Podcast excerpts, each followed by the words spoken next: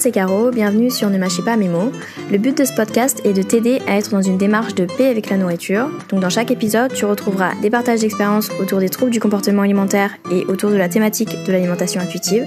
J'ai donc invité plusieurs personnes avec qui j'ai discuté un petit peu avant et ici on rentre un peu plus en détail sur les thèmes abordés. Donc j'espère que tu prendras plaisir à nous écouter. Je te souhaite du coup une très bonne écoute. Si tu souhaites en savoir plus sur l'origine du podcast et sur mon expérience personnelle vis-à-vis de l'alimentation, je t'invite à aller sur ma chaîne YouTube Verdadela Caro, sur laquelle j'ai posté une vidéo à ce sujet. Tu peux également t'y abonner si tu souhaites recevoir directement les nouvelles vidéos mises en ligne. Aujourd'hui, on est avec Zoé, Zoé Desbouilles sur Instagram, qui est là pour nous faire part de son parcours et de son expérience vis-à-vis de son rapport à la nourriture. Je te laisse donc te présenter. Oui, merci. Euh, donc tu l'as dit, je m'appelle Zoé Desbouilles, j'ai 27 ans et mon métier c'est diététicienne nutritionniste. Concernant les études que j'ai faites, euh, j'ai eu comme beaucoup de personnes qui sont diététiciennes un BTS euh, diététique et euh, avant ça j'avais fait un bac ES et quelques années de licence de biologie. Et après le BTS, ben j'ai fait d'autres formations complémentaires forcément parce que pour pas mal de spécialités, en fait, voilà, le BTS est assez général, mais après, euh, pour prendre en charge les gens et surtout sur certaines spécialités, voilà, il faut euh, des formations complémentaires. Donc du coup, moi, mes formations complémentaires, c'est essentiellement sur euh, la prise en charge des, des troubles du comportement alimentaire. J'ai fait la formation du gros récemment. J'ai fait aussi des petites formations sur pour mieux connaître les, les, traumatismes psychiques, parce que les gens qui ont des troubles alimentaires, voilà, il y en a quand même une proportion non négligeable qui a vécu des traumatismes. Donc pour pouvoir un petit peu mieux connaître. D'accord. Et justement, ça t'est venu euh, comment ça t'est venu cette envie de faire des, des formations euh, spécialisées dans les troubles du comportement alimentaire? Pas trop de dire au début. J'avais l'impression que c'était un peu un, un, hasard entre guillemets, que ça m'intéressait les mmh. troubles alimentaires, mais en fait, voilà, après coup, je pense qu'il n'y a pas de hasard. C'est quelque chose qui me qui m'a un peu touchée et je pense que j'y suis particulièrement sensible et que ça m'intéresse beaucoup. Ce que j'aime bien, c'est que c'est des pathologies assez complexes, donc en fait, euh, prend euh, en charge la personne de façon très très globale en fait. Euh, la santé euh, psychique, mhm. la santé somatique, euh, la santé sociale, et, et, je pense que c'est ça qui fait la, la, richesse en fait de la prise en charge, et j'adore. Je comprends. Et du coup, est-ce que quand même, parce que tu disais un peu par hasard, mais finalement pas tant que ça, est-ce que c'est un peu lié quand même à ton rapport à toi, à la nourriture, qui a été un peu troublé, et à ce moment-là, tu avais peut-être pas toutes ces connaissances justement, toutes ces, tout ce rapport complexe que, que l'humain peut avoir avec euh, avec son corps, avec la nourriture, etc. Bah ouais, je pense. Hein, je me souviens très bien que quand j'ai commencé mon BTS, euh, vraiment en fait, je connaissais quelqu'un qui faisait un BTS diététique et je lui donnais des cours de, chimie et je me suis dit euh, oh bah ça a l'air cool, pourquoi pas, mais vraiment j'avais pas du tout fait le lien avec moi, donc j'y allais pas du tout dans l'optique de me soigner moi. Par contre, ouais, après coup, je pense qu'il y a un lien, quoi. C'est trop énorme pour qu'il y ait pas de lien. Je pense aussi effectivement. Et du coup, est-ce que tu peux me parler un peu de, de ton rapport à, à l'alimentation avant? Tu, tu m'as dit quand je t'ai posé la question en amont, tu m'as dit qu'aujourd'hui il était serein, mmh. libre, tu avais plus trop de préoccupations, mais est-ce que tu peux me parler de comment il était avant? C'est assez flou parce que j'avais pas trop de, de conscience euh, de moi, notamment quand j'étais enfant et ado, donc euh, j'ai des, vagues souvenirs. Voilà, je sais que quand j'étais enfant, l'alimentation, j'y pensais jamais. En fait,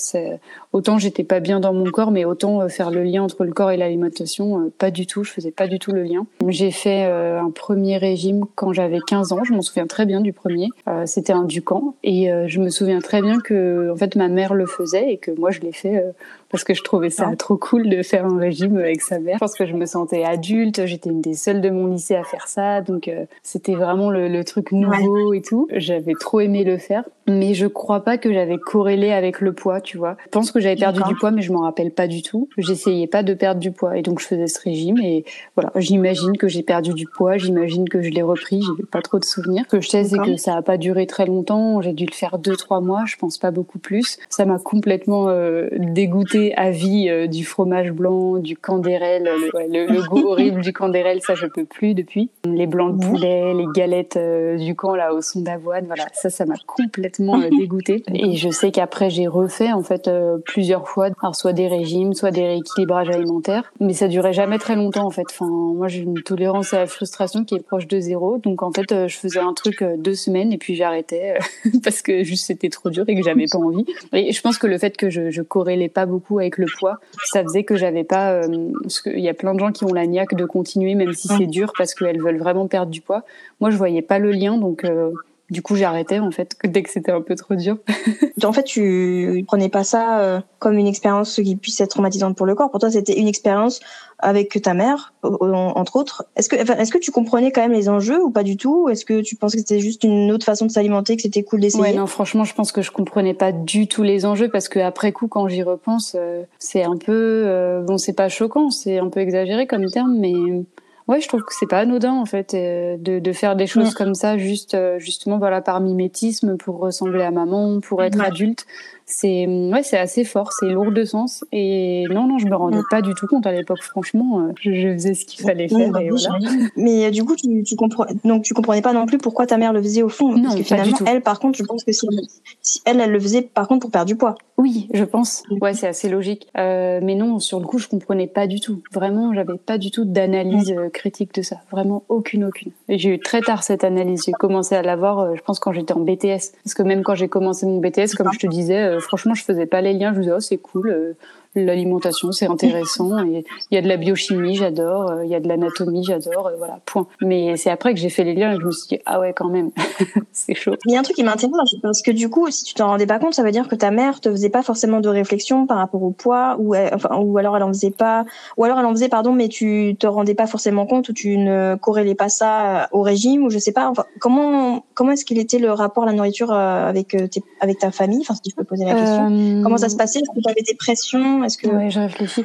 Euh, je pense que j'ai pas eu beaucoup de pression, mais par contre, je pense que j'en ai eu de façon insidieuse. J'ai pas beaucoup de souvenirs encore une fois, donc je pense que c'était hyper insidieux, mais voilà, je pense que c'était un peu plus des choses euh, comme euh, te resserre pas ou voilà Zoé fait attention ou euh, des choses comme ça. Je sais que par rapport au corps, il n'y avait pas trop de remarques à part, tu vois, un, un, truc con dont je me rappelle très bien, c'est il y a plein de gens dans ma famille qui disaient oui nous dans la famille on a des gros mollets et c'est comme ça et c'est de famille mais en fait je sentais que que dans le fait de le dire c'était un reproche que c'était pas bien en fait et du coup euh, ouais voilà c'est ça mm. et du coup c'est vrai que enfin voilà on nous disait t'as des bons mollets t'as des bonnes cuisses euh, c'est normal cette famille on n'y peut rien mais euh, c'est vrai mm. que par contre, du coup, je focalisais particulièrement dessus. Mais je suis sûre qu'il y, y, a, il y a un terrain, en fait. Et puis aujourd'hui, je, je l'observe avec le recul. Euh, voilà, les, les, femmes de ma famille sont pas particulièrement euh, bien dans leur corps. Et je pense que même si parfois on met pas de mots dessus, ça se sent en fait dans la façon de se tenir, dans la façon de bouger, que voilà quoi, il y a quand même un regard qui est porté sur le corps et sur le poids. Donc je pense que je l'ai ressenti très tôt. Et de toute façon c'est pas anodin. J'étais très mal dans mon corps tout, toute ma vie, toute mon enfance, toute mon adolescence sans pour autant, tu vois, que je puisse te citer des remarques, des réflexions que j'ai prises, mais je le sentais très bien, quoi. D'accord. Donc, du coup, tu étais mal dans ton corps par rapport à d'avoir ce, entre guillemets, ce défaut ou par rapport à complètement autre chose euh, ou plusieurs choses, en fait, qui ont fait que tu te sentais mal dans ton corps? Euh, je pense que c'était très, très général parce que, tu vois, par exemple, je me souviens que j'avais des lunettes, je pense, dès le CP et euh, mhm. les autres n'en avaient pas et du coup, j'avais vraiment l'impression que, que même mes yeux, ils n'étaient pas comme il fallait en fait, que j'avais des lunettes, mhm. j'avais j'ai eu beaucoup beaucoup de problèmes depuis que je suis née euh, au tympan. Enfin, j'ai eu pas mal de, de chirurgie par rapport à ça. Du coup, j'ai l'impression d'être toujours euh, toujours un peu euh, ratée, mhm. tu vois, au niveau du, du physique, même du côté fonctionnel et du côté esthétique. Et ouais, j'ai j'ai traîné ce ce ressenti euh, hyper longtemps. Quoi. Oui, et puis en plus, les gens autour euh, font, ne font qu'alimenter. Mmh. Quand tu as des lunettes et que tu pas confiance en toi, c'est un peu oh la, enfin les binocles et mmh, tout. Tu sais, le, si tu as un peu pas trop confiance en toi, l'entourage, l'école, etc., ça, ça, empire en fait, ouais. euh, fois 10 000. Surtout l'école, je pense. Donc, euh, je pense que pour moi, c'était vraiment un lieu très compliqué, voilà, que ce soit en primaire, collège, lycée. Pourtant, voilà, j'ai pas de souvenir de, de moquerie euh, ouverte. Mais ouais, c'est un lieu qui est pas du tout tendre en fait. Les enfants, ils sont très durs entre eux et je pense que pour moi, c'était encore plus compliqué que la famille, tu vois. C'est une ambiance un peu euh, malaisante et un peu, euh, enfin, tu te sens pas à l'aise en fait, tu te sens pas bien et la confiance en toi, si tu l'as pas au départ, je pense ça dégringole mhm. pas mal à l'école. Hein. Exactement. Effectivement. Tu m'as dit quand je quand, quand tu m'as parlé un peu de ton parcours que vers 19 ans, tu as eu une période un peu compliquée qui t'a fait avoir pas mal de changements dans ta ouais, c'est ça. Donc dans la continuité de, de, de, mon rapport à la nourriture, donc voilà, je faisais des rééquilibrages alimentaires par-ci par-là. Quand je me disais bon allez là je me remotive et puis ça tenait deux semaines. Et ouais vers 19 ans en fait euh, j'ai fait une grosse dépression. Du coup bon ça a remis en question ben, énormément de choses dans ma vie arrêt des études et tout. Et c'est là en fait donc si je me souviens bien mais bon c'est un peu flou comme période où j'ai eu des compulsions dans cette période là je pense qu'il y avait une dimension émotionnelle importante parce que j'étais en très grande difficulté émotionnelle Et je pense aussi qu'il y avait une restriction cognitive euh, sous-jacente, mais par contre, j'en avais pas du tout conscience à l'époque. Mais je me dis, tu vois, si depuis toute mon enfance, je baignais euh, dans, dans cette culture euh, où voilà, faut pas se resservir, faut quand même faire attention. Quand il y a du gâteau, voilà, on n'en prend qu'une petite part, des choses là. Euh, je pense qu'il y avait quand même en partie ça, même si sur le coup, je, je m'en rendais pas du tout compte. C'était essentiellement émotionnel parce que dès que j'allais mieux, j'avais plus de compulsions. Et d'ailleurs, quand j'ai commencé mon, BTS diététique, donc euh, cette période compliquée de, dépression, je pense que ça a duré, euh, ça a dû durer six ou sept mois. Et, du coup, je me suis arrêtée pendant un an. Je me souviens que, que quand j'ai postulé, voilà, j'étais sortie de ça. Et par contre, voilà, les compulsions après, elles sont revenues pendant le BTS très différemment j'avais très peu de compulsions en fait pendant le BTS. Par contre, euh, je j'avais une, une, peur de manquer euh, hyper intense, énormément de restrictions cognitives. Donc j'avais une alimentation euh, parfaite qualitativement vraiment voilà l'entrée plat euh, fruits yaourt euh, voilà l'assiette parfaite avec protéines féculents légumes. Mhm. euh, voilà mais pendant des années mes deux kiwis tous les matins ou deux clémentines le truc voilà hyper cliché mais que t'apprends en BTS j'avais vraiment besoin de, de, mettre des quantités hyper importantes dans, dans mon assiette. J'étais jamais rassasiée donc voilà, si j'avais pu avoir 12 desserts ça aurait été très bien. Je pensais tout le temps à la mhm. nourriture. Voilà ça devenait vraiment obsessionnel. J'avais peu de compulsions mais par contre euh, ouais, j'étais complètement, euh, ouais, c'est ça, en train de penser à l'alimentation tout le temps. J'avais jamais assez en fait. Donc euh, et ça, du coup, voilà, c'était vraiment différent de avant où c'était, je trouve, plutôt émotionnel. C'était lié clairement à toute la rigidité en fait qu'on apprend en BTS. On apprend voilà tout ce qu'il y a de pas bien dans certains aliments, tout ce qui est génial dans d'autres et qu'il faut euh, valoriser. Donc euh, en fait ça, ça a complètement changé mes habitudes alimentaires et je pense que ça me convenait pas. Comment tu te sentais vis-à-vis de ces compulsions avant et euh, pendant le BTS du coup, puisque c'était différent euh, avant le BTS, euh, c'était soit euh, je faisais des compulsions sur des féculents. Je mets le mot compulsion, mais en termes de quantité, c'était c'était pas énorme en fait. Hein, objectivement, il y avait un peu ce côté urgent, mais ce côté urgent, c'était pas tant euh, pour moi dans mon corps le, le besoin urgent de manger, c'était parce que bah il y avait les autres, il fallait que je mange vite avant qu'ils reviennent. c'était surtout voilà les féculents, tu vois, autour des repas quand je faisais à manger. Je mangeais dans les casseroles, voilà, le riz, les pâtes, des choses comme ça. Donc soit avant que qu'on serve la table, qu'on qu'on voilà, qu'on serve le repas, soit euh, après en débarrassant dans la cuisine, je remangeais un peu dans les dans les casseroles. Et bah, ce côté urgent, c'était surtout pour pas qu'on me voit. Sinon, c'était des compulsions sur euh, des gâteaux, euh, des gâteaux au chocolat. En termes de quantité, je crois que j'ai jamais mangé plus qu'un paquet. Donc, euh, c'est pas énorme en termes de quantité. Après, voilà, je, je mets le mot compulsion parce que c'était pas normal la façon dont je mangeais à ce moment-là. Je sentais qu'il y avait un truc pas normal et j'ai l'impression que c'était vraiment pour me remplir. J'ai eu très rarement pendant le BTS, c'était pas vraiment ça. C'était plutôt au repas. J'avais besoin que les assiettes soient soit hyper importante. Et il y avait beaucoup moins ce rapport d'urgence. Euh, et en quantité, du coup, je mangeais des choses assez importantes. Hein. Je m'en souviens, je prenais deux entrées, une assiette bien copieuse, un ou deux morceaux de pain. Euh, quand, par exemple, en BTS, on était, euh, on avait une cantine au Crous. En termes de volume, c'était beaucoup. Et je ressentais pas du tout que, que mon estomac, euh, il était hyper plein. Mais par contre, aujourd'hui, si je remangeais ça en termes de volume, je pourrais vraiment pas. Hein. Comment tu expliques ça du coup? Alors je l'explique. Déjà, j'avais pas de conscience corporelle, donc euh, je sentais pas que ça me remplissait mhm. l'estomac. Clairement, ça, je, ça me posait pas du tout de problème. Je ressortais de table, aucun souci. Je ressentais rien en fait. Alors que euh, aujourd'hui, je fais ça, euh, je, voilà, je pense que je pourrais difficilement marcher. Je serais trop mal. Euh, donc il y a ça. Et ensuite, pour moi, c'était vraiment cette notion de rassasiement. C'est-à-dire que c'était pas une question de faim c'est que j'avais envie. En fait, j'avais toujours envie, peu importe ce que j'avais déjà mangé, de continuer. Et ça, voilà, c'est vraiment le rassasiement. Et une des choses, hein, je l'ai appris plus tard, mais qui, qui retarde ton rassasiement, c'est la restriction cognitive. Donc du coup, c'est pas du tout étonnant. Je mangeais euh, jamais de viennoiserie, par exemple. C'était assez interdit. Une prof nous l'avait dit un jour. Alors les viennoiseries, vraiment, faut éviter le plus possible. Et si toutefois vous en mangez, manger un fruit avec, c'est hyper important. Euh, sinon, euh, euh, l'index glycémique, euh, ça va être horrible. Tu vois, je me rappelle de cette prof très précisément. Je me rappelle de comment elle l'a dit de ce jour-là, et ça m'a marqué. Et euh, à partir de là, pendant des années, à chaque fois que je mangeais une viennoiserie, voilà, déjà c'était une fois par an. Mais il fallait que je mange une pomme avant, tu vois. Et euh, voilà, c'est à ce point-là, quoi. Donc ça t'a vraiment conditionné, C'est ça. C'est vrai que le mot est bien, du conditionnement vraiment euh, pur et dur. Et du coup, tu t'écartes complètement de tes besoins, bah, en fait. Tu manges euh, ce qui est bien connoté. Et enfin voilà, en volume, c'était énorme, et en même temps, ça, j'étais jamais satisfaite de mes repas. Il y avait pas beaucoup de plaisir. Tu me disais que tu t'es rendu compte un peu, enfin, tu t'es, t'es pas tout de suite rendu compte que tu avais un problème, ou du moins d'où venait le problème. Il y a une question que je me pose avant, avant tout ça, c'est comment ton comportement était perçu par ton entourage, si tu savais un peu, avant ton BTS, pendant ton BTS. Est-ce que tu avais un peu de soutien? Est-ce que tu avais des gens qui remarquaient que tu avais potentiellement des, des compulsions ou des comportements Ou est-ce que pas du tout? Euh, Je me pose la question de l'entourage un peu. Euh, alors, ils l'ont pas du tout remarqué, parce que je me souviens, moi, j'avais fini par le dire, je l'avais écrit dans une lettre. Et c'est assez intéressant parce que je me souviens qu'à l'époque, je, je, j'avais, je me sentais très en souffrance par rapport à ces compulsions. Et après coup, je me dis, c'est assez intéressant quand même parce que, enfin, quand je compare à la plupart de mes patientes, mes compulsions en quantité, c'était, c'est un peu ridicule, tu vois. c'était vraiment pas grand chose. Mais j'étais très en souffrance parce que ça me semblait tellement anormal et je me cachais tellement, j'avais très honte. Et donc non, mes proches l'avaient pas du tout remarqué. Et donc je l'avais dit euh, uniquement les seules personnes qui avaient été au courant, c'était mes parents et mon frère.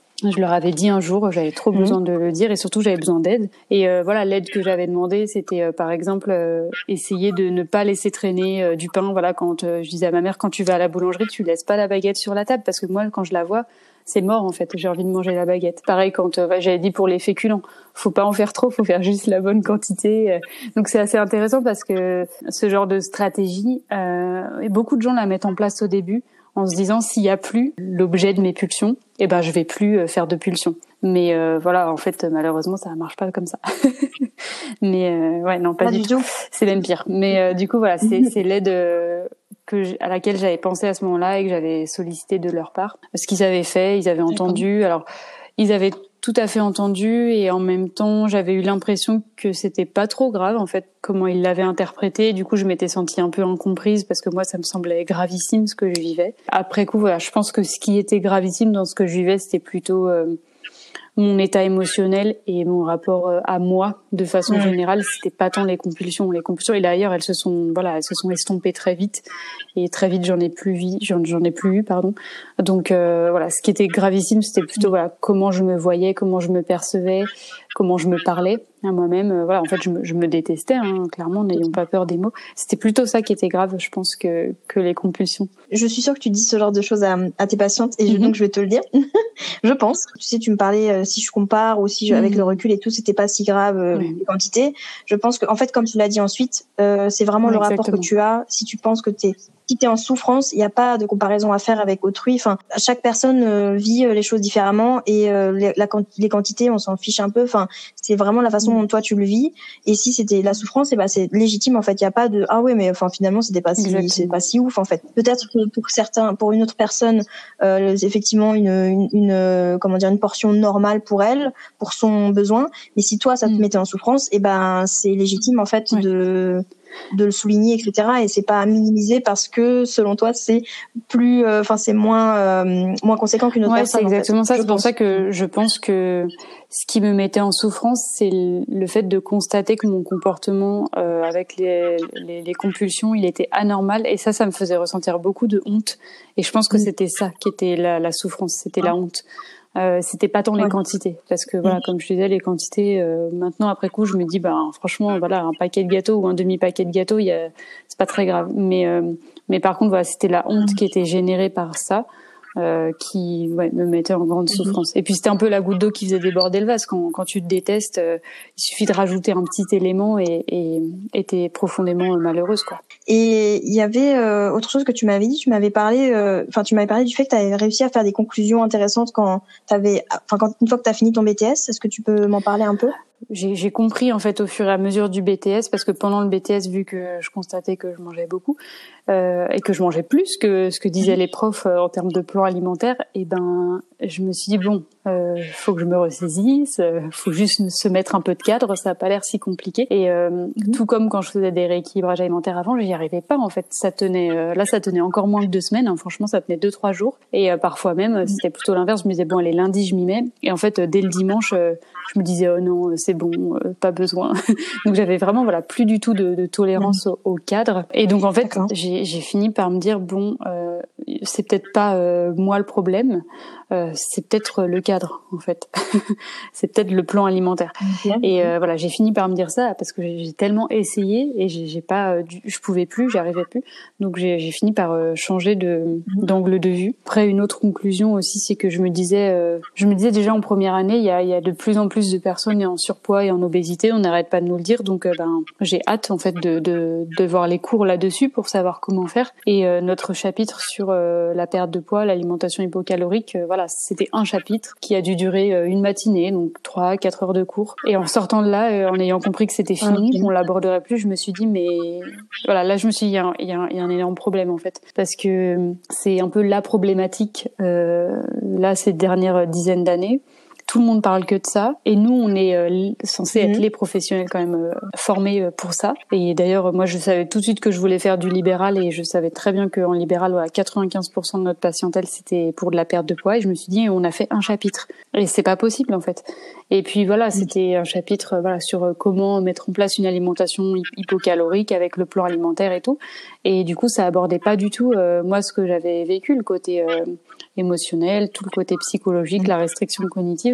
Et donc là, je me suis dit, ok, ça va être compliqué. Il faut vraiment que j'aille chercher d'autres infos euh, à droite à gauche. Et du coup aussi, ça m'a permis de me dire, ok, euh, j'avais l'impression que le BTS c'était un diplôme euh, parfait et beaucoup de profs nous disaient, vous, serez des experts en nutrition. Le mot expert ressortait souvent. Et cette expérience-là, avec ce, ce, chapitre sur l'hypocalorique, ça m'a permis de me dire non, en fait, c'est pas vrai. C'est pas vrai. On n'est pas des experts. Euh, et si ce chapitre il est incomplet, il y en a peut-être d'autres en fait qui sont incomplets. Et j'ai pas remarqué qu'ils étaient incomplets, mais ils le sont. Et, donc non, quand je vais avoir fini mes deux ans, je ne serai une experte en rien du tout. J'aurai certes des connaissances, mais en fait, euh, je vais euh, je vais continuer à apprendre plein de choses. Ce terme expert, en partie du fait de cette expérience, je, je l'aime pas du tout et je, je l'utilise jamais. J'aime pas du tout ce terme-là. Euh, ça t'enlève cette humilité euh, en tant que professionnel. Bah, je suis experte. Non, non. Ok, euh, je connais plein de choses, mais je suis pas experte en fait. J'aime pas du tout ce terme. Je pense qu'on peut jamais l'être vraiment. Enfin, on peut apprendre, on peut toujours apprendre dans un domaine. On peut jamais tout savoir sur ce domaine-là. Et je pense qu'il y a mille et une justement façons de se former.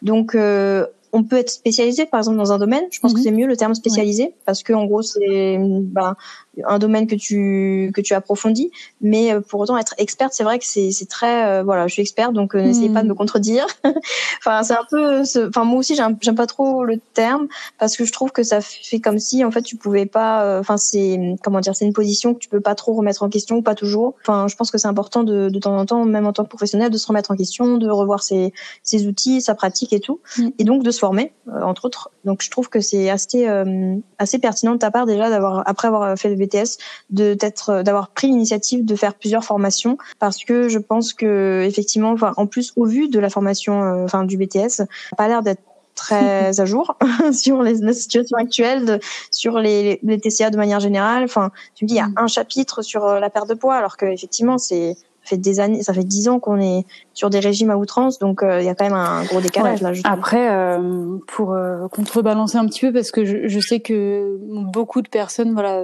dénigrent un peu le, le, BTS et voilà, pour certains aspects, je comprends. Voilà, comme tu dis, il est pas à jour pour certaines choses. Pour d'autres sujets, c'est un diplôme extrêmement enrichissant.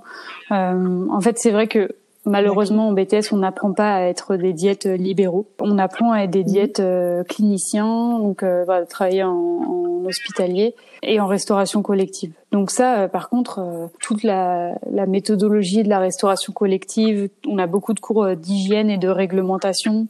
ça, on est assez calé. aussi pour ce qui est vraiment tout le côté médical, là, c'est extrêmement riche en fait. ce qu'on a le plus eu, c'est des cours de physiologie mhm. et de physiopathologie. Donc on a une, une enfin je trouve une connaissance du corps humain qui est vraiment euh, assez complète du fonctionnement des organes de façon très fine, du dysfonctionnement des organes aussi. Tu vois voilà quand tu as telle ou telle pathologie rénale, pathologie cardiaque, qu'est-ce qui se passe précisément? Ça c'est des super cours que moi j'ai adoré. C'était en plus des cours qui étaient dispensés par des médecins. C'était vraiment passionnant. Donc par contre voilà quand tu termines ton BTS, euh, tu peux travailler en hôpital. T'es es assez compétent sur le terrain euh, très vite. Il n'y a pas que du négatif. C'est bien, c'est bien. Il faut aussi souligner le positif, les choses qui t'ont et tout. Non, c'est pour ça. Je pense que ça reste une formation, euh, une formation sympa. C'est juste pas suffisant si tu veux te spécialiser dans notamment les TCA, en fait, je pense. Mais euh, effectivement, pour d'autres, si t'es plus dans le, si tu veux plus te tourner vers le milieu hospitalier, comme tu le, comme tu le soulignes, bah peut-être que c'est effectivement très pertinent de faire ce genre de formation. Il y a un truc sur lequel je voulais revenir, c'est euh, quand tu parlais de, de restriction cognitive. Est-ce que tu peux me le définir? Donc la restriction cognitive, la, la définition qu'on en donne, qui est simple et assez compréhensible, c'est euh, l'intention de contrôler son alimentation dans le but de contrôler son poids. Donc euh, voilà, c'est l'idée de en fait d'avoir des pensées. Donc c'est vraiment au niveau des intentions, c'est des pensées qui visent voilà à encadrer ton alimentation, des règles alimentaires et dont le but c'est le poids. C'est soit ne pas en prendre, soit en perdre. Je peux t'en citer euh, voilà des dizaines et des dizaines. par exemple, bon, voilà, après mon plat, je prends un cookie, mais juste un, voilà. Typiquement, énormément de gens se disent ça. Mhm. Euh, alors que ce jour-là, peut-être tu as envie d'un demi-cookie ou de trois mhm. cookies. Mais non, tu vas en prendre qu'un parce que mhm. s'il y en a plus, ça va pas. Euh, et d'ailleurs, c'est ça qui t'empêche d'en prendre un demi. Parce que vu que tu es dans une intention de privation, ton cerveau réagit comme s'il était déjà privé. Donc tu ne peux pas t'arrêter à un demi. C'est impossible. Donc tu vas manger euh, un cookie entier.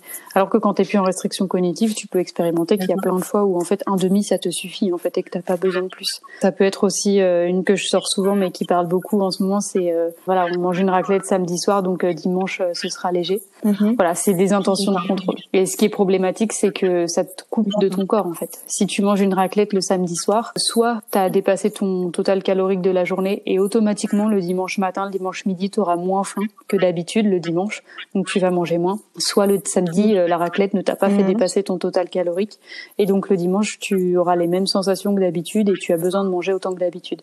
Donc le fait de t'imposer de manger léger sans même euh, essayer de ressentir comment ton corps euh, s'exprime, euh, voilà, ça, ça t'empêche de répondre à tes besoins de façon adaptée en fait. Qu'est-ce que tu entends par euh, total calorique le, total des calories que tu as ingérées dans la journée par rapport à tes besoins. En fait, on a besoin de X calories par jour. Et si avec l'alimentation euh, tu dépasses, ben voilà, tu vas te réguler sur les repas d'après. Ton corps a conscience qu'il y a un peu plus que ce dont tu as besoin, donc tu auras moins faim au repas d'après. Selon toi, du coup, le, le, total calorique de chacun est différent en fonction de la journée, ou est-ce qu'il y en a un, il y a un total calorique il est vraiment très différent euh, d'une personne à l'autre. Euh, et c'est ce qui est intéressant d'ailleurs parce que tu vois au BTS euh, on apprend à le calculer donc avec des formules voilà qui sont assez connues. Donc en gros les, les paramètres de la formule c'est le sexe donc si tu es un homme ou une femme. Euh, l'âge, le poids et la taille. Donc en fait, ça veut dire que voilà, deux femmes qui ont comme moi 27 ans, qui font 1m60 et environ 56 kilos, on a soi-disant exactement les mêmes besoins, voilà, à la calorie près. Euh, alors que ben voilà, en réalité non, c'est c'est pas vrai. Euh, et c'est d'autant euh, pas vrai que euh, quand tu as eu des variations de poids importantes, c'est assez fréquent que ton métabolisme soit soit plus haut, soit plus bas. C'est assez fréquent aussi mhm. que ton set point, ton poids d'équilibre, ait augmenté si tu as eu des prises de poids importantes au cours de ta vie. Et du coup, mhm. euh, dans cette formule-là, euh, ça, ça ne prend pas du tout en compte le métabolisme euh, de base qui a pu varier et le set point. Où est-il en fait? Mhm. euh, Voilà, c'est ça donne des idées, ça donne des grandes lignes, mais un peu comme les courbes de poids sur les carnets de santé. C'est une grande, c'est les grandes lignes, c'est la, la moyenne, euh, mais ça veut pas dire que parce que tu es au-dessus ou en dessous, il y a un problème. En fait, c'est peut-être juste ta morphologie, ton, ton poids de mhm. forme, il est comme ça. Tu es au-dessus des courbes, par exemple, et tout va bien. Mais cette calcul, malheureusement, cette formule ne va pas le prendre en considération. Donc ça donne des choses assez erronées quand même. Donc c'est assez euh, bancal de se baser là-dessus. Donc c'est important de s'en détacher et de se faire sa propre mm. euh, expérience du jour. Enfin, je sais pas trop comment expliquer, mais euh, de plutôt se dire, enfin en fait, comme tu le dis, si euh, t'as mangé raclette, mais que le lendemain tu peux renchaîner avec une autre raclette, ou, ou je sais pas, bah c'est que ton corps il a il s'est adapté et qu'il a il a apprécié. Enfin, il a ingéré correctement. Et si euh, le lendemain t'as pas faim le matin, euh, alors que d'habitude t'as toujours faim, et ben c'est pas grave non plus. Enfin, c'est en fait je pense que c'est s'adapter en fonction de tes dépenses aussi. Euh, si t'as fait peut-être plus de sport, enfin plus d'activité physique dans la journée, peut-être que ton corps du coup va mieux assimiler la raclette. Euh, mais sans pour autant euh, être dans une dynamique de compensation. Oui, voilà, c'est. C'est pas tant que ton corps va mieux euh, assimiler la raclette, c'est qu'en fait, si tu fais plus de sport, il est probable que tu aies plus faim en fait, le jour même ou le lendemain ou les jours d'après. Mais oui, après, mhm. donc il y a des gens qui font ça de façon intuitive. Et euh, il y en a d'autres pour qui c'est pas du tout le cas et donc on a besoin de, de, réapprendre et ça, ça se fait pas du tout du jour au lendemain. Mhm. Malheureusement, ça serait trop simple. C'est ce que tu conseilles pour sortir de la restriction cognitive, c'est de d'écouter, de s'écouter du coup? Euh, je le dirais pas, comme ça. Euh, pour sortir de la restriction cognitive, je conseillerais d'avoir un suivi en fait. Parce que justement euh, s'écouter euh, en fait c'est un truc qui paraît tellement simple. Tu dis ok bon bah juste je m'écoute. Mais en fait en pratique ce mhm. qu'on voit et on le voit d'ailleurs avec les réseaux sociaux c'est que beaucoup de gens tentent de le faire eux-mêmes.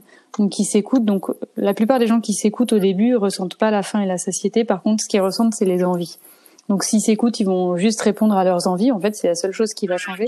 Mais vu qu'en parallèle, euh, ces personnes souvent ne déconstruisent pas la restriction cognitive, parce que c'est c'est dur hein, de, de changer des pensées, de changer des schémas de pensée. C'est comme quand tu tous, les jours tu te dis je suis moche.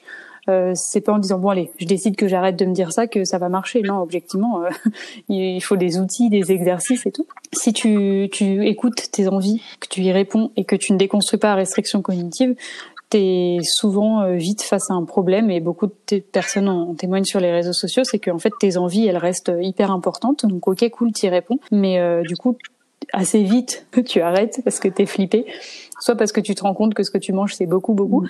soit parce que tu prends du poids. Et ça, la plupart des gens en fait euh, l'expérimentent et du coup euh, mm. flippent et du coup arrêtent.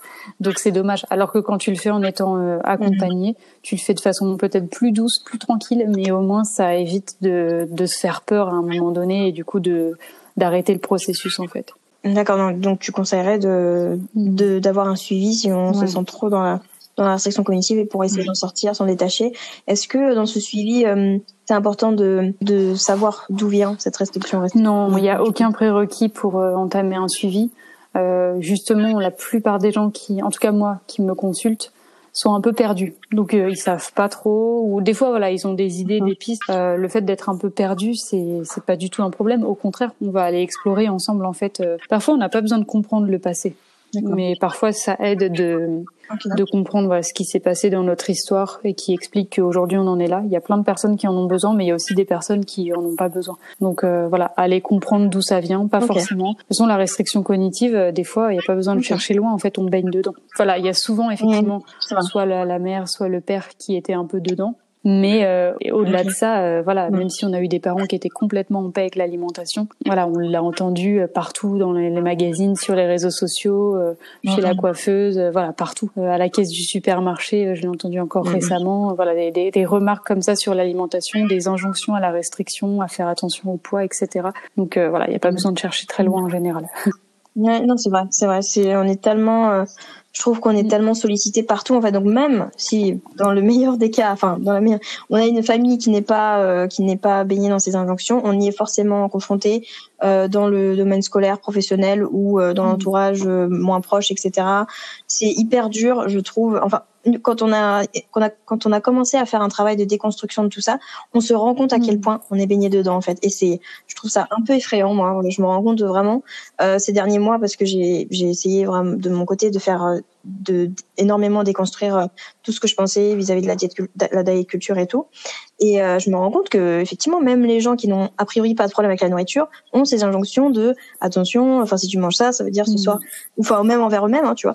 Euh, si je mange ça, bah, je peux pas. Enfin, je vais pas. Je vais manger léger ce soir. Après, ça veut pas dire qu'ils sont dans la compensation, mais du coup, peut-être que pour eux, c'est pas un problème, mais de l'entendre, en fait, peut-être pour les personnes plus sensibles, c'est ah oui, donc si je mange cette quantité moi, et eh ben ça veut dire que le soir, je dois forcément manger plus léger. Alors que peut-être pour cette personne, euh, elle se régule toute seule et elle, connaît ses besoins. Et si elle mange ça le midi, peut-être elle, sait déjà d'avance que son corps va se réguler en fait.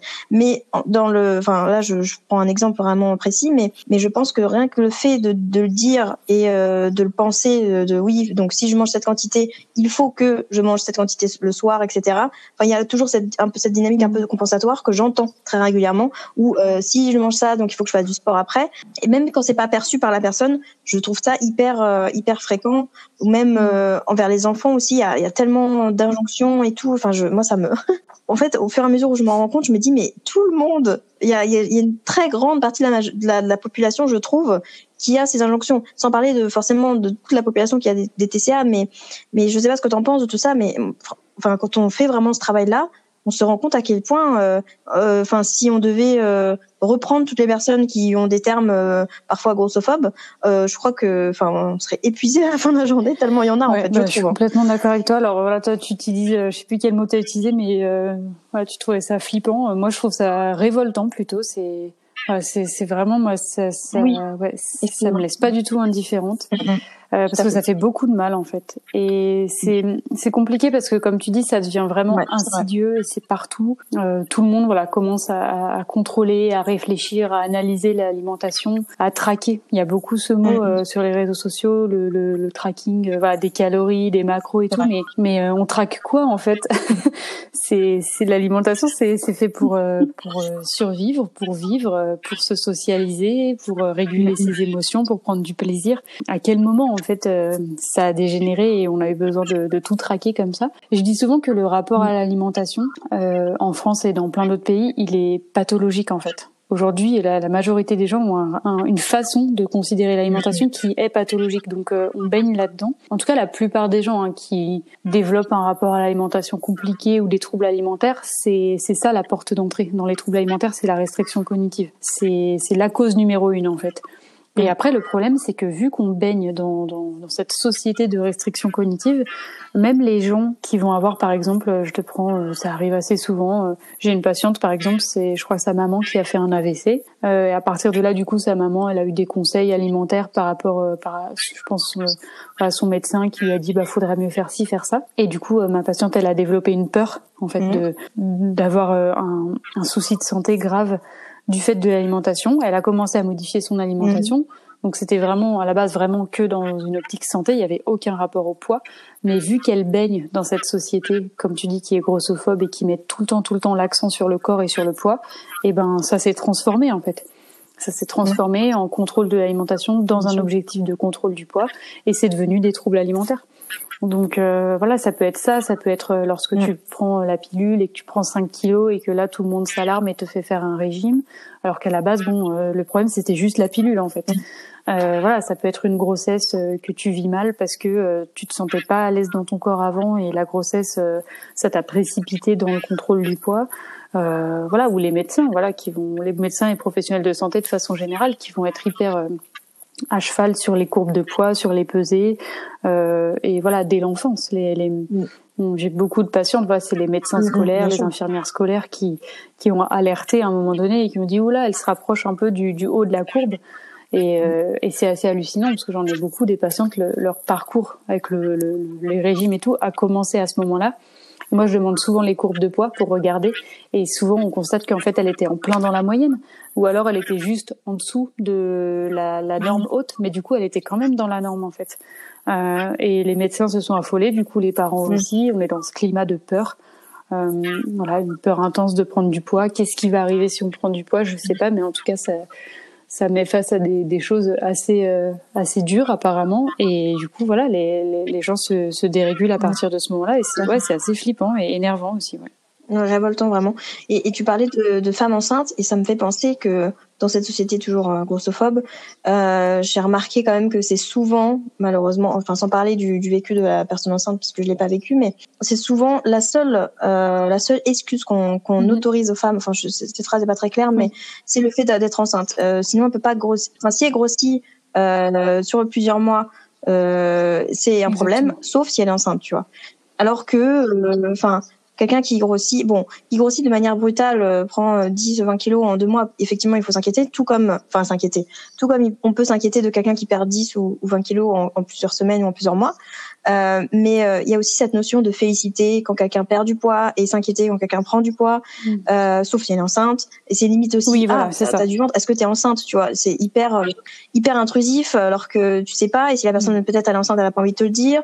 Enfin, il y a tellement de, de les gens s'autorisent à juger les, les changements physiques de quelqu'un qui peut-être ne contrôle même pas. Enfin, genre, c'est comme la taille en fait. On va pas dire. Enfin, si, on peut faire. Enfin, ça peut arriver aussi les remarques de ah t'as grandi, mais il y a pas de. Il y a souvent pas de. Bon, il y a souvent pas de comment dire d'injonction derrière. C'est juste ah t'as grandi, c'est une constatation. Mais toujours par rapport au poids, c'est ah t'as grossi, tu, te laisses aller, euh, ou ah enfin t'as maigri, tu fais ta bonne mine, tu t'as l'air t'as l'air plus en forme, alors que ça se trouve la la, la, la, personne en question est en souffrance ultime et on le sait pas. Enfin je, je trouve que je me rends compte encore plus hein, que vraiment, euh, notamment la femme, hein, parce que les hommes aussi sûrement, mais bon comme ça me concerne pas, je veux pas parler à leur place, mais vraiment la femme surtout, euh, des injonctions par rapport au poids qui sont ultra euh, effectivement révoltantes et on le complimente ou on le dénigre comme on veut et mm. euh, alors que la personne n'a rien demandé. Et ça, je, je suis d'accord avec toi et de toute façon j'observe que ah, beaucoup de personnes qui travaillent sur ces questions de, de lutte contre la grossophobie, euh, de lutte contre la diet culture, en fait très vite mm. euh, le, chemin rejoint celui du féminisme. En fait, c'est c'est intimement lié.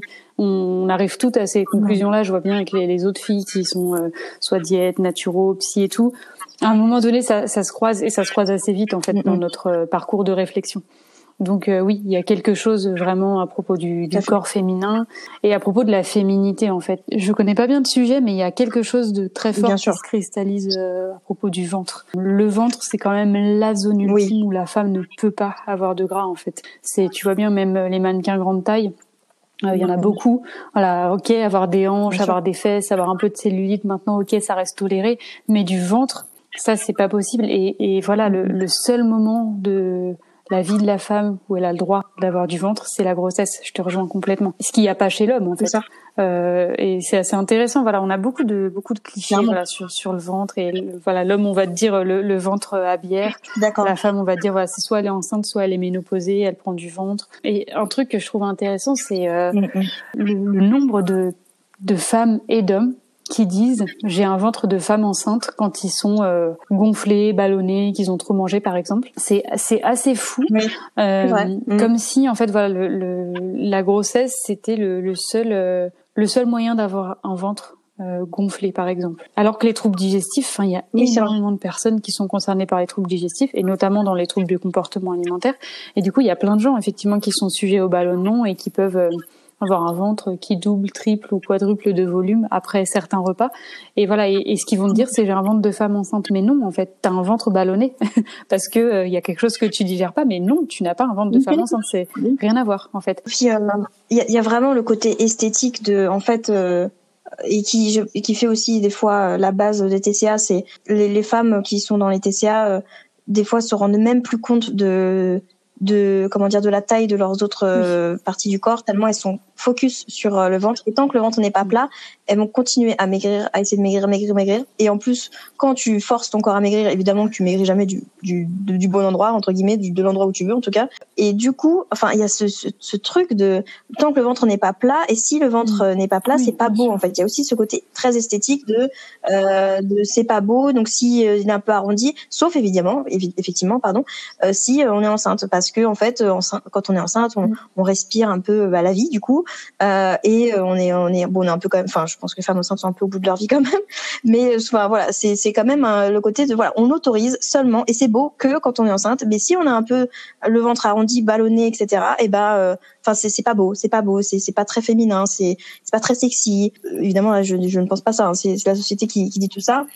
Donc forcément que c'est intériorisé depuis longtemps. En plus, effectivement, comme tu dis, dans les, les, les mannequins grande taille, tout ce qu'on nous montre, enfin, on commence à, à effectivement tolérer les, la cellulite, le euh, les vergetures, ouais. la cellulite et les, les vergetures, pardon. Voilà, les vergetures, ça commence à être joli et tout, mais enfin, c'est pas. Je, je, moi, je, quand je vois ça, je me dis mais enfin il y a pas que ça enfin genre ça devrait tout devrait être euh, normalisé en fait euh, genre euh, les courbes il y, a, ça aussi que je reproche un peu enfin reproche dans le body positif c'est le fait de d'accentuer les courbes etc ou en fait d'être dans dans le dans le la mise en avant des choses alors que en fait, le corps est comme il est, chaque corps est différent. Et donc, si t'as pas de, c'est pas parce que non plus t'as pas de vergeture ou de cellulite que c'est pas beau non plus. En fait, je trouve ça dommage d'essayer de mettre en avant ou de dénigrer certaines parties du corps parce qu'elles ont telle forme et tout. Euh, ce qu'on devrait faire, c'est juste se dire on a tel corps, il fonctionne euh, d'une telle manière, on arrive à apprendre à connaître comment comment son corps fonctionne, apprendre à justement à répondre à ses besoins et ses envies, mais au-delà de la forme du corps en fait. En fonction, la, la forme du corps, c'est une conséquence peut-être de, de, de, et encore de, de ce qu'on mange, ça peut être aussi la morphologie, etc. Ça ne détermine pas notre valeur, ça ne détermine pas notre beauté on devrait mettre en avant plus de diversité à tous les niveaux. Après, voilà, c'est toujours un peu glissant de, voilà, en majorité, minorité, mais en fait, la majorité des femmes euh, n'ont pas un ventre euh, euh, hyper plat. Déjà parce qu'on a nos organes dedans, et de deux parce que en fait la majorité des ah femmes, dans leur poids d'équilibre, il y a un minimum de tissu adipeux. Euh, sous-cutané et voilà notamment au niveau du ventre en fait et mm-hmm.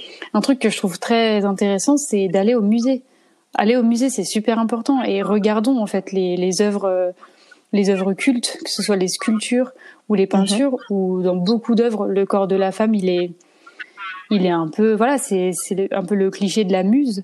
Et les femmes, elles ont des formes en fait. Je suis désolée, elles ont plein de formes. Mhm. Elles ont du ventre, elles ont des hanches, elles ont des fesses, elles ont des cuisses.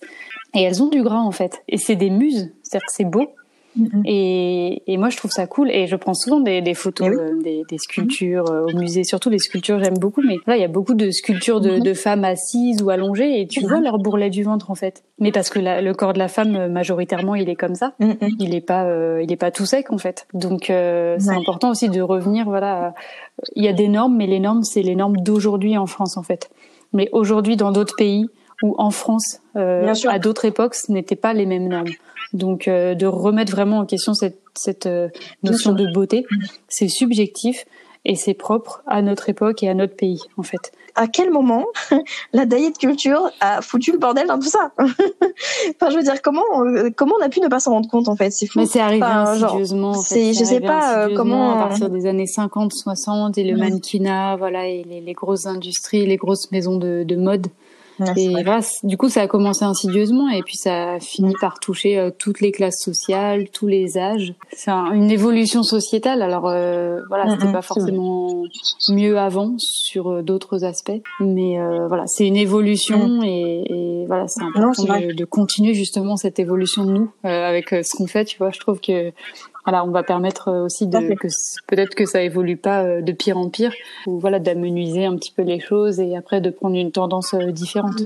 Donc on parle, on parlait beaucoup de, de, du rapport au corps de manière générale, mais ton rapport à toi, du il a comment il a évolué au fil, au fil des années, au fil de ah, bah, C'est intéressant que tu parles de ça parce que justement, je me, je me disais là quand je t'entendais avant que j'ai l'impression que le rapport au corps c'est quand même le truc le plus compliqué. Enfin moi ça m'a pris des années et je pense que pour beaucoup de femmes c'est ça, ça prend des années. Alors autant tu as le rapport à l'alimentation, euh, j'ai quelques mhm. personnes voilà en suivi en 7 8 mois c'est fini, tu vois, les troubles alimentaires si c'était pas des, des troubles très très très intense, très chronisé, voilà, ça, ça, peut se travailler relativement vite dans certains cas. Hein. Vraiment, je fais des grosses généralités. Mais par contre, le rapport au corps, c'est-à-dire la, la, face euh, mhm. immergée de l'iceberg, et encore, euh, y a, on parle du rapport au corps, mais il y a le rapport à soi de façon générale, parce que notre corps, notre apparence, c'est qu'une partie de nous-mêmes, mais il y a aussi euh, toute notre, notre, personnalité, notre histoire. Enfin, on a beaucoup de choses en fait à travailler. on, a, on aura besoin d'une vie, voire plus. Mais euh, moi, ouais, mon rapport au corps, ça, ça m'a pris vraiment des années et aussi parce que je pense que voilà, ça faisait très très longtemps que que je détestais ce, ce corps en fait. Donc, euh, j'ai pas vraiment de, j'ai pas si j'ai fait un suivi psy, on parlait beaucoup de confiance en soi. J'ai j'ai pas euh, l'impression que concrètement ça m'a aidé pour le rapport au corps, mais peut-être que en fait ça m'a aidé euh, je sais pas comment dire, euh, inconsciemment. J'ai pas d'outils euh, à partager, j'ai pas de, de pistes concrètes. Euh, je sais pas, mon cheminement il, il s'est fait tout simplement. Je pense que le côté euh, révolte m'a pas mal aidé. Je pense que j'ai un tempérament un peu comme ça, un peu militant, tu vois, pour plein de trucs. Et en fait, quand quelque chose me révolte à ce point-là, mhm. je, le, je le rejette en bloc et ça m'aide à m'en distancer. Et par exemple, quand j'ai commencé à comprendre, quand j'étais en fin de BTS, qu'il y avait un, un, gros gros thème là, le rapport au corps euh, chez la femme, quand ça a commencé à se croiser avec le féminisme et que j'ai commencé à me renseigner et donc voilà dans quelques bouquins, en regardant des vidéos et aussi surtout j'ai beaucoup observé les femmes, donc euh, voilà euh, ma mère, mes tantes, mes cousines, euh, mes amies. J'ai beaucoup observé et je me suis rendu compte à quel point euh, on était toutes dans le même euh, bateau et ça m'a révolté en fait. Ça, ça m'a révolté que on subisse euh, autant d'injonctions et qu'on déteste nos corps et qu'on passe notre vie à essayer de les changer. Et en fait, cette révolte, ça m'a vraiment aidé à, à rejeter en bloc. Quand j'avais des pensées comme ça, je me disais non Zoé, non, t'arrêtes ça. Et ça, voilà, ça m'a beaucoup aidé en fait à, à déconstruire. Et j'ai beaucoup observé les autres femmes. Et euh, ça, ça, je pense que ça m'a beaucoup aidé. Je les ai observées et notamment en fait enfin la grande majorité des femmes je les trouve belles. Il y a toujours un truc que je trouve beau. Et, euh, et du coup voilà je les ai observées bouger. Et surtout j'ai observé les femmes qui avaient confiance en elles euh, comment elles bougeaient. Et, et voilà je les ai trouvées inspirantes. Je et j'ai regardé leurs défauts aussi. Je me suis dit ok cette femme je la trouve magnifique et tout. Et je me suis dit ok objectivement mhm. regarde là ok tu vois elle a du ventre elle a des poils elle a un peu de cellulite et tout et de me dire et en fait elle s'en fout et, et, moi je la trouve belle comme ça. Donc euh, je peux aussi me l'appliquer à moi-même. Et c'est vrai que ça ça m'a beaucoup aidé. De constater que je pouvais m'appliquer à moi-même ce que je constatais chez les autres en fait. Ça aussi ça m'a aidé tu vois. De tout de suite en fait ce, mon premier boulot dès que j'ai eu mon BTS c'était euh, dans une asso où j'ai eu des femmes qui avaient des, des troubles alimentaires tout de suite au, début, j'étais un peu frileuse de les prendre en charge, donc je faisais que des groupes et notamment au début, je faisais de la co-animation de groupe, donc j'étais pas l'animatrice principale, donc beaucoup d'observations pour prendre mes marques et pour me sentir plus à l'aise. Et, mhm. euh, et du coup, ouais, toutes ces femmes que je trouvais euh, merveilleuses du reste et toujours très intéressantes et qui ne faisaient que parler de leur alimentation, que de leur corps. C'était leur seule préoccupation, alors que, enfin, souvent elles avaient des des passions euh, hyper intéressantes, des centres d'intérêt hyper intéressants, des boulots, elles étaient hyper compétentes et tout. Et je me suis dit, c'est c'est fou quand même que la seule chose qu'elles voient en elles, c'est ce qui va pas euh, sur leur corps. Ouais, du coup, ça ça m'a beaucoup aidé ce côté un peu euh, révoltant, ce, ce rejet. Tu sais, ce que, ce que tu, ce que tu me dis, ça me, ça me fait vraiment penser à, à quelque chose que je remarque aussi de plus en plus, c'est euh, mm. le pouvoir euh, de la pensée finalement. Quand quelqu'un a confiance en lui, euh, ou quand une personne a confiance en elle, en fait, elle, cette personne dégage tellement mm. euh, une, une, certaine puissance, je trouve, en termes d'aura, qu'en fait, bah, ça balaye tous ces potentiels défauts qu'on pourrait, enfin, qu'on pourrait nous identifier comme un, comme un défaut. Et du coup, en fait, on, on se focalise plus sur, bah, sur sa personne en tant que, enfin, sa personnalité, sur ce qu'elle, ce qu'elle, sur ce sur quoi, ce, pardon, ses passions, etc. En fait, du coup, euh, si on l'applique à nous-mêmes, ben en fait, c'est pareil. En fait, si on dégage quelque chose de de chaleureux, de bienveillant envers nous-mêmes, euh, les gens vont pas se, se focus sur euh, sur notre physique en fait, puisque nous-mêmes on l'est pas. Quand quelqu'un a une a confiance en elle, mais confiance en elle, c'est pas forcément le physique, c'est vraiment bon voilà, son corps est comme il est, ça, elle est droite dans ses bottes, elle, elle sait que euh, elle a le sûrement des, des, des, faiblesses en termes de personnalité, etc. Comme tout le monde. Enfin, je dis faiblesse, j'aime pas, j'aime pas trop non plus le terme, mais des caractéristiques mm-hmm. euh, plus ou moins euh, intéressantes, voilà. euh, bah, du coup, il y a, y a ce, ce, truc de, on s'en fout de, de, de, la forme de son corps en fait. C'est vraiment, je reviens sur ça, mais euh, on se, comme tu le dis en fait, les, les, les femmes qui sont, qui ont pas confiance en elles, etc., et qui, qui ont, qui se focusent sur leurs problèmes euh, alimentaires, sur leurs problèmes euh, au niveau du corps, font mhm. reposer leurs valeurs sur leur, la forme de leur corps. Tandis que les personnes qui ont plus confiance en elles, et eh ben, elles vont se focus sur ce qui est essentiel, c'est-à-dire ce qui font, ce qui font leur personnalité, etc. Enfin, je, je sais pas, c'est très clair ce que je dis. Tu parlais des valeurs, de ce qui a du sens, et du coup, c'est intéressant, ça me permet de préciser, parce que c'est vrai que ça pouvait paraître un peu long, peut-être mon, mon, cheminement à moi, six ans pour euh, travailler le rapport au corps. Moi, je, je sais que quand j'ai commencé ce travail-là, j'avais l'impression de rien connaître à propos de moi. En fait, je savais pas ce que j'aimais. Franchement, tu me demandais bah, qu'est-ce que t'aimes dans la vie, bah, je t'aurais dit je sais pas. Je m'étais jamais posé la question. J'ai toujours fait un peu ce qu'on attendait de moi, et, euh, et ça m'a pris vraiment très longtemps euh, d'aller comprendre en fait. Ouais voilà. Enfin, moi moi je suis qui comment je me définis quelles sont mes caractéristiques euh, voilà mon tempérament ma personnalité en fait. C'est qu'est-ce qui me caractérise et qu'est-ce que j'aime en fait. Qu'est-ce que dans la vie j'aime faire qu'est-ce que j'aime vivre. Ça ça m'a pris beaucoup de temps. Et, et je pense que c'est ça a été essentiel pour moi parce que c'est très bien de de ne plus avoir de préoccupations corporelles et de préoccupations alimentaires. Mais du coup tu penses à quoi en fait?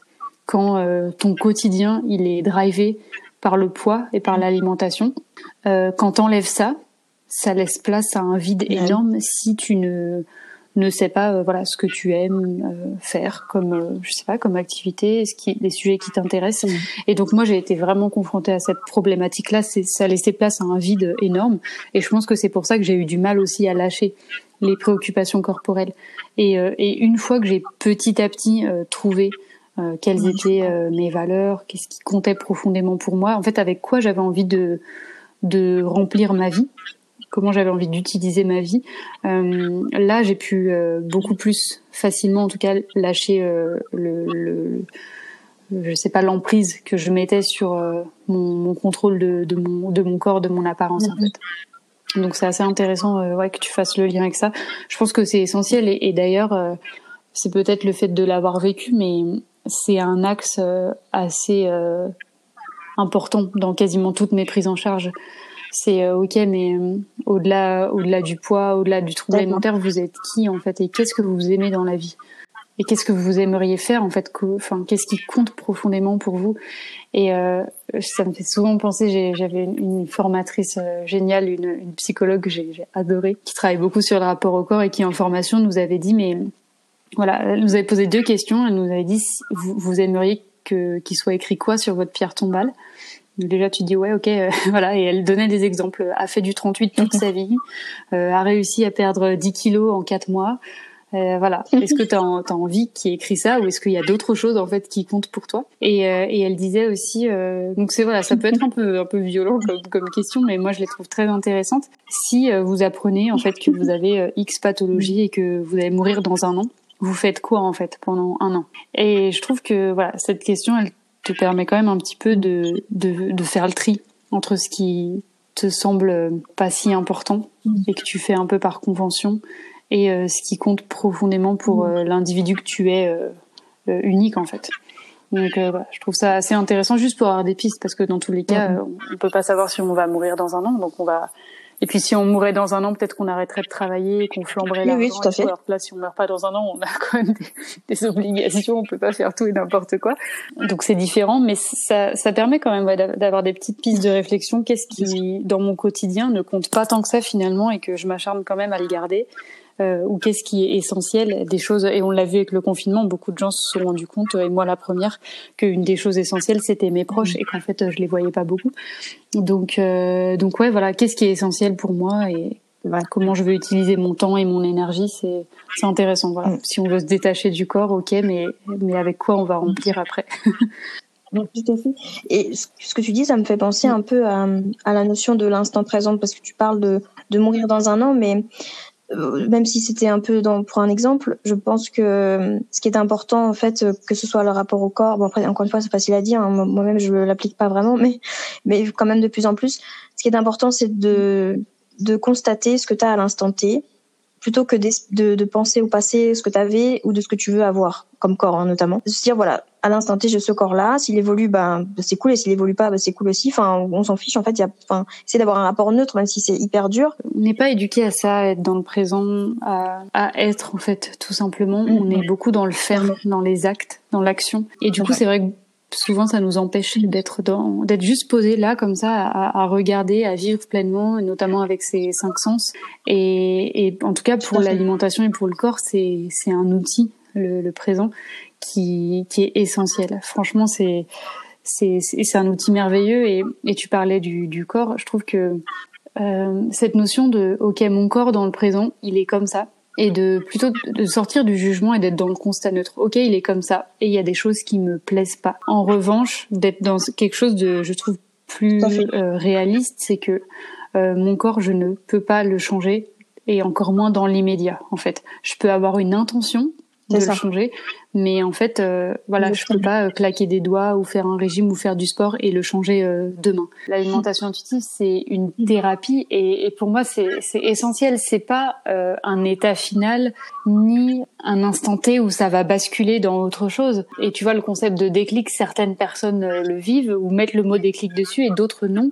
Et moi, ce que le mot que j'utilise très, peut-être trop souvent, peut-être que c'est lourd, mais c'est le mot cheminement ou l'évolution. En fait, juste au cours de notre vie euh, on va on va évoluer sans cesse. Alors notre corps, très intéressant, mais aussi euh, au niveau euh, psychique, on va sans cesse évoluer. Nos réflexions vont changer, vont évoluer, mûrir, s'enrichir, se moduler. Et tout ça, c'est un long processus. Et je trouve que c'est un processus qui est magnifique. Et je pense que c'est la raison pour laquelle j'aime le plus mon métier, c'est que j'ai l'impression d'assister un peu de façon privilégiée à ce processus d'évolution que mes patientes vivent. Je les vois en fait de séance en séance euh, évoluer, que leurs réflexions changent et devenir plus elles-mêmes. Voilà, se connaître mieux, s'affirmer davantage, euh, mhm. faire des choix qui leur permettent voilà, d'être plus alignés justement avec leurs valeurs. Et c'est ce processus-là qui est très long et c'est un peu voilà comme euh, un fil mhm. euh, qu'une araignée elle va tisser petit à petit, bout par bout Et parfois, tu peux tisser un côté et puis tu dis bon, j'en ai marre, je vais aller mhm. ailleurs. Euh, ou alors là, je me sens bloquée, ça avance plus, donc je vais faire autre chose. C'est pas du tout linéaire,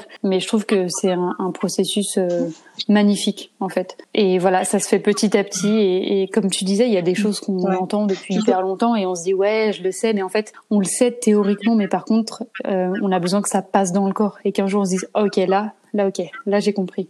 Là je le sens dans mon corps, là c'est différent. En fait, c'est pas juste une idée, un concept, c'est je le vis pleinement, je, je l'incarne. Et, et, du coup oui, on a besoin de répétition, on a besoin que ce soit le bon moment aussi, on a besoin peut-être d'une certaine euh, maturité psychique pour être prête à, euh, à vivre quelque chose, un concept pleinement euh, et à se libérer aussi de certaines choses. On a plein de blocages, plein de, de freins en fonction de notre histoire personnelle. Et donc il y a des choses voilà, qu'on va adopter, des choses qu'on va laisser partir. Euh, et ça, ça se fait petit à petit au rythme de chaque personne. Donc euh, c'est important, oui, de le répéter, de pouvoir reformuler les choses différemment. Et euh, moi, je trouve ça super intéressant. Il y a plein de fois où il y a des notions qui reviennent souvent dans mes accompagnements, et il y a plein de fois où, je sais pas, au bout de dix séances, la personne elle me dit ah mais vous avez dit ça la dernière fois et ça m'a marqué. Et je, et je me dis mais je l'ai dit dix fois en fait. Mais comme tu dis en fait, et la personne elle l'a entendu et elle l'a ressenti euh, presque dans ses entrailles la dixième fois Exactement. ou la quinzième fois, je sais pas. ou alors à l'inverse, je sais pas, elle va avoir lu un livre et ou entendu quelque chose. Et euh, pareil, ça lui a fait un déclic et je me dis bah putain, moi j'en ai parlé plein de fois aussi. Mais en fait voilà, c'est une autre tournure de phrase, l'utilisation d'autres mots qui qui va lui avoir parlé à l'instant T. Voilà, c'était le bon moment aussi.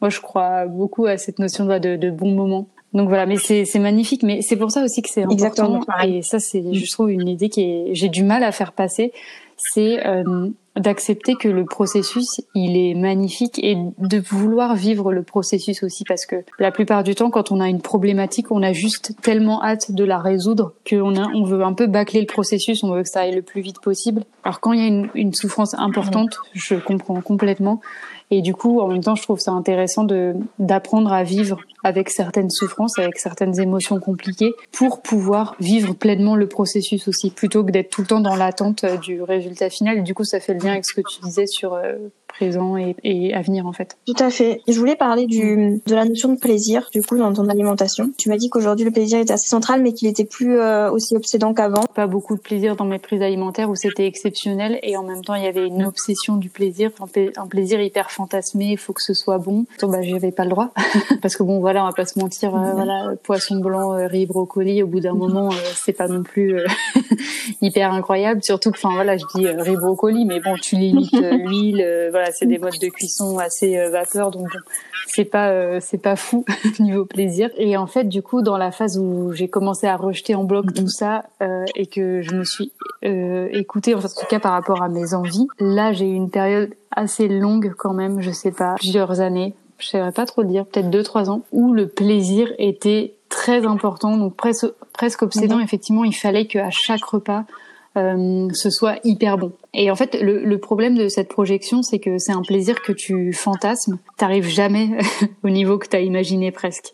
Tellement tu imagines une dose de plaisir énorme, mais ça c'est lié au fait d'avoir eu des privations comme une carence de plaisir en fait pendant des années. Faut qu'il y ait des shots de plaisir à chaque repas. Et surtout, c'était un peu pour moi une période de je veux tout tout de suite. Par exemple, si j'avais envie d'une pizza, il me fallait ma pizza maintenant. Si j'avais prévu un autre repas, c'est pas grave, je sortais, il fallait une pizza. Ou alors j'étais frustrée. Donc euh, voilà, le plaisir, il était plus que central. Voilà, c'est un peu, c'est pour ça que je t'avais dit le côté un peu euh, obsédant. Euh, mais ça, pour moi, voilà, c'était vraiment lié aux restrictions. Je, je, j'en étais un peu persuadée à l'époque, même si c'était le début, j'avais pas du tout tout le recul que j'ai maintenant. Mais je me disais que c'était à peu près normal. J'avais été tellement frustrée que je voyais bien que j'avais un rapport au plaisir euh, qui était différent de d'autres personnes. Encore une fois, tu vois, j'étais beaucoup dans l'observation. Euh, et aujourd'hui, je l'observe complètement avec mes patientes qui mettent ça en place. En fait, il y a un temps où, ok, on déconstruit le contrôle euh, effectif, donc on, on, se le je sais pas trop si ce terme j'ai envie de le faire perdurer, mais entre guillemets on se lâche, c'est-à-dire qu'on répond enfin à ses envies. Sauf que nos envies, ça ne traduit pas de nos envies, ça ne traduit pas de nos besoins. Mm-hmm. C'est des envies qui sont majorées en termes de fréquence et d'intensité par rapport à nos besoins. C'est une majoration de nos besoins qui, qui, est liée à la restriction cognitive en partie. Donc euh, tout le temps où on va déconstruire la restriction cognitive, ces envies elles vont mhm. rester hyper fortes et le plaisir va rester euh, hyper obsédant avec une intolérance à la frustration. C'est-à-dire si j'ai pas ce que je veux, ça va pas, je suis irritable, je suis frustrée, etc. Et voilà. Et petit à petit, ça s'est euh, ça s'est apaisé, euh, aliment par aliment, je dirais. Bah forcément, les aliments où il y avait le plus d'interdits, c'est là où il y a eu le besoin de, de le plus les consommer avec beaucoup de plaisir, etc. Il y a des aliments où j'ai gardé voilà un besoin de plaisir important, mais c'était plus rare. Donc euh, ça s'est étalé finalement, tu vois, sur quelques années. Et du coup, aujourd'hui, euh, le, le, plaisir, ça reste vraiment central, effectivement, comme je te l'avais dit. Je crois pas que j'ai des prises alimentaires où il n'y a pas de plaisir. Je crois pas que ça arrive. Voilà, ça va être très rare, je sais pas. Euh, mais encore, tu vois, la semaine dernière, j'étais en déplacement à l'hôtel et du coup, ben, bah, tous les restos sont fermés et tu manges dans ta chambre d'hôtel toute seule. Et, et voilà, je suis allée dans un supermarché donc pas beaucoup de choix, surtout que bon, je suis végétalienne.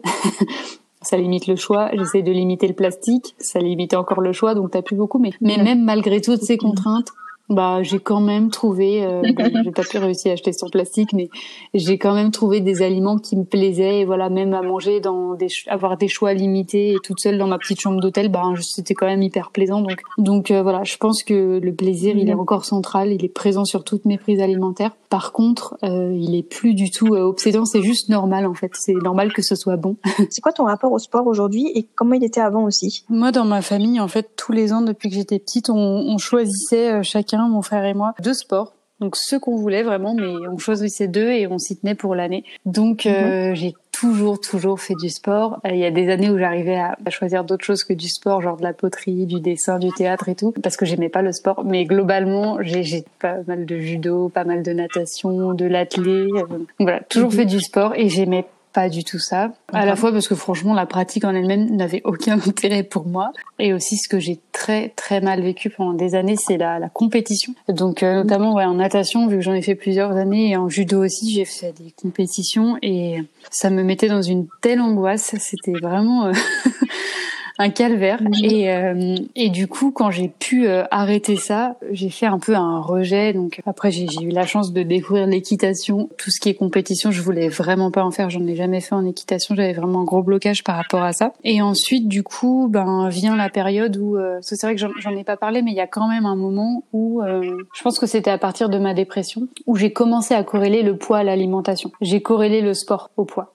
Et donc là, voilà, quand j'étais à la fac, j'ai commencé à utiliser le sport comme euh, stratégie de contrôle du poids, comme beaucoup de gens. Donc euh, à la fac, euh, je, je, faisais un peu de, de running et aussi ce que je faisais pas mal, c'est qu'à la fac, en fait, il y avait une salle de sport. Donc il y avait des cours, voilà, ce qui pourrait se rapprocher du, du fitness. Je faisais beaucoup de de vélo elliptique aussi parce que c'était la période où on disait que voilà le cardio fallait en faire 45 minutes et si tu en faisais moins de 45 minutes ça servait à rien. Voilà aujourd'hui mm. heureusement ça a un peu évolué les discours mais c'est cette période là donc euh, voilà pareil je détestais ça mais bon il fallait le faire. Heureusement j'avais quelques copines qui étaient dans le même euh, truc que moi donc euh, ça permettait de pas y aller toute seule et de pas subir toute seule. Donc voilà ça c'était le rapport au sport pendant des années. Donc pareil hein, je détestais ça je le faisais parce qu'il fallait entre guillemets. Et donc quand j'ai commencé à déconstruire tout ça Vraiment, euh, il y a eu un, un, rejet du sport et j'en ai pas fait pendant, je saurais pas dire, des années. Plus du tout, parce que je, je, supportais plus. Donc plus de plus de fitness, plus de course à pied, rien du tout, aucune euh,